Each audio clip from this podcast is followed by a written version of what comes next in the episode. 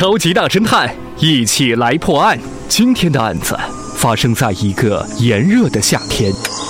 各位观众，市气象台发布的最新天气预报说，今天全市最高气温将达到三十四度，天气炎热，请您做好防暑降温的措施。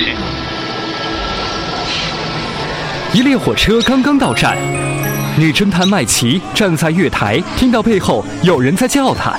麦琪，你要去旅行吗？叫他的正是他在侦查的一件案子的当事人梅丽莎。不，我是来接人的。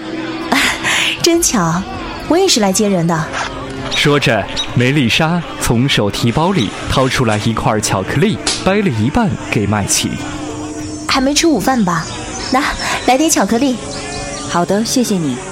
麦琪接过来，放到嘴里，巧克力硬邦邦的。这时，麦琪突然想到了什么，厉声对梅丽莎说：“为什么要撒谎？你分明是刚刚从火车上下来的，为什么骗我说你是来接人的？”梅丽莎被他这么一问，脸色也变红了，但是她仍然想抵赖，反问道：“你怎么知道？我刚下火车，你亲眼看见了？